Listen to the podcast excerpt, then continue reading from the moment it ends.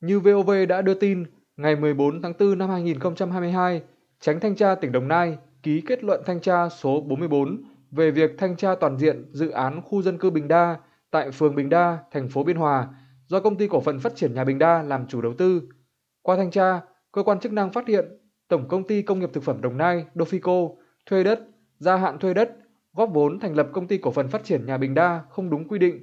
Từ đó, Thanh tra tỉnh Đồng Nai kiến nghị chuyển hồ sơ sang Cơ quan Cảnh sát điều tra Công an tỉnh Đồng Nai tiếp tục điều tra xử lý theo quy định. Trước đó, ngày 6 tháng 4, Công an tỉnh Đồng Nai đã khởi tố vụ án hình sự lợi dụng chức vụ quyền hạn trong khi thi hành công vụ và vi phạm quy định về quản lý sử dụng tài sản nhà nước gây thất thoát lãng phí tại dự án khu dân cư Long Tân, Phú Thạnh, huyện Nhân Trạch. Theo Công an tỉnh Đồng Nai, sai phạm này xảy ra tại công ty con của Công ty Cổ phần Tổng Công ty Tín Nghĩa là Công ty Cổ phần Đầu tư Nhân Trạch. Về dự án này, năm 2010, Thanh tra Chính phủ từng chỉ ra sai phạm, Chủ tịch Ủy ban Nhân dân tỉnh Đồng Nai có quyết định giao đất không qua đấu giá cho Công ty Cổ phần Đầu tư Nhân Trạch. Đây là hai vụ việc liên quan đến đất đai được cơ quan chức năng tỉnh Đồng Nai đưa ra xử lý. Theo Ủy ban Nhân dân tỉnh Đồng Nai, trên địa bàn tỉnh có 3.890 cơ sở nhà đất thuộc quyền quản lý sử dụng của nhà nước. Qua rà soát, tỉnh Đồng Nai xác định có hơn 100 dự án đang có dấu hiệu sai phạm trong sử dụng đất công, tài sản công.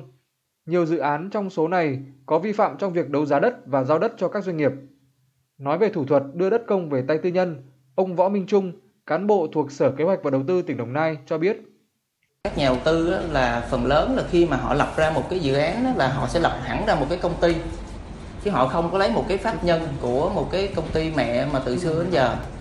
Rồi khi mà họ xin được cái chủ trương đầu tư và xin được cái thủ tục giao đất hay là cái giấy phép 1/500 quy hoạch gì đấy. Xong thế là họ phần lớn là họ sẽ tìm các nhà đầu tư, các đối tác để họ chuyển nhượng.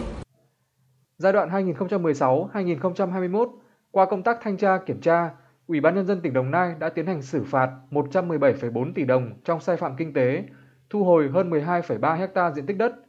Năm 2022, Hội đồng Nhân dân tỉnh Đồng Nai đã hủy bỏ 62 dự án bất động sản nằm trong danh mục thu hồi đất trước đó nhưng không thực hiện. Nhiều dự án có diện tích lên đến cả trăm hectare, có những dự án kéo dài cả chục năm chưa thực hiện. Một số dự án thực hiện dở dang trong giai đoạn trước, được chuyển sang tiếp tục thực hiện giai đoạn 2021-2023. Ông Đặng Minh Đức, Giám đốc Sở Tài nguyên và Môi trường tỉnh Đồng Nai thừa nhận về năng lực của cán bộ lĩnh vực này còn yếu kém. Việc quản lý đất đai, quản lý xây dựng theo quy hoạch tại một số địa phương thì còn bộc lộ nhiều yếu kém. Trong việc xử lý thì thiếu kiên quyết, cho nên dẫn đến cái tình trạng sử dụng đất không đúng mục đích, xây dựng trái phép trên đất, chuyển nhượng đất đai không lập thủ tục theo quy định pháp luật. Thì như thế nó tác động không nhỏ đến việc xác định nguồn gốc đất, giải quyết cái bước để mà trong cái phương án bồi thường.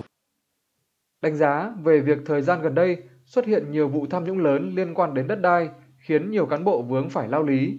Tiến sĩ Vũ Trung Kiên, Phó trưởng khoa Xây dựng Đảng, Học viện Chính trị khu vực 2 cho rằng, ngoài nguyên nhân từ sự chồng chéo, bất cập trong các quy định của pháp luật, thì còn do Trung ương đang đẩy mạnh xử lý đảng viên vi phạm, suy thoái, biến chất. Theo tiến sĩ Vũ Trung Kiên, quy trình của công tác cán bộ thời gian gần đây mới chặt chẽ, đặc biệt là sau đại hội lần thứ 12 của Đảng. Trước đây, chúng ta vẫn nói quy trình chặt chẽ nhưng thực ra vẫn có sự lấn cấn. Sai phạm của một cán bộ không phải một sớm chiều. Có thể, khi tổ chức đưa lên thì họ vẫn là người tốt, nhưng về lâu dài thì tha hóa, biến chất. Đã đến lúc đặt ra vấn đề, nếu như công tác cán bộ là của Đảng, thì chắc chắn những tổ chức Đảng đưa họ lên phải chịu trách nhiệm.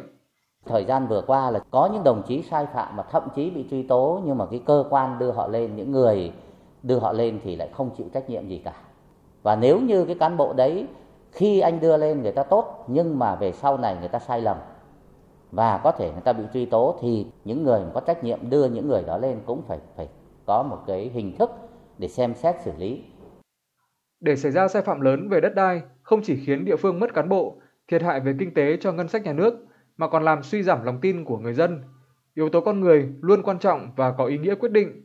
Do đó, trước khi các quy định của pháp luật về đất đai được hoàn thiện chặt chẽ hơn, thì công tác cán bộ cần phải được quan tâm bồi dưỡng cũng như kiểm soát chặt, xử lý nghiêm nếu có biểu hiện suy thoái, tiêu cực.